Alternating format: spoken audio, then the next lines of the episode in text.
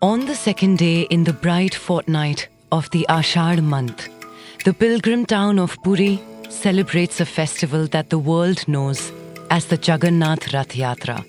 It is the day the gods come out. The chariot festival pays homage to Lord Jagannath's annual visit to Gundicha temple through his aunt's home, a temple called Mausi Ma temple. The murtis of the three deities, Jagannath and his siblings, Balabhadra and Subhadra, are brought out of the temple and onto the main street of Puri.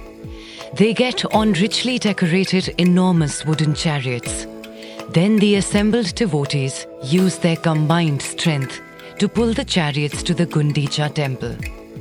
There is even a ritual called Chera Pahara, which involves the king of Puri sweeping the floor before Lord Jagannath.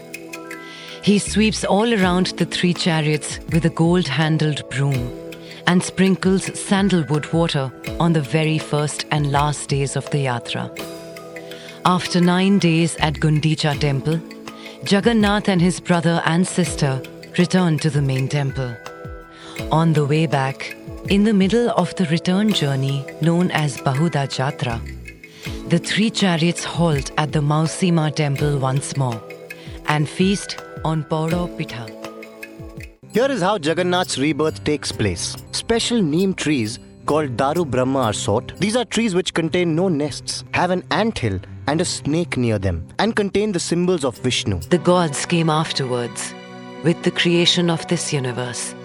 Who then knows whence it has arisen?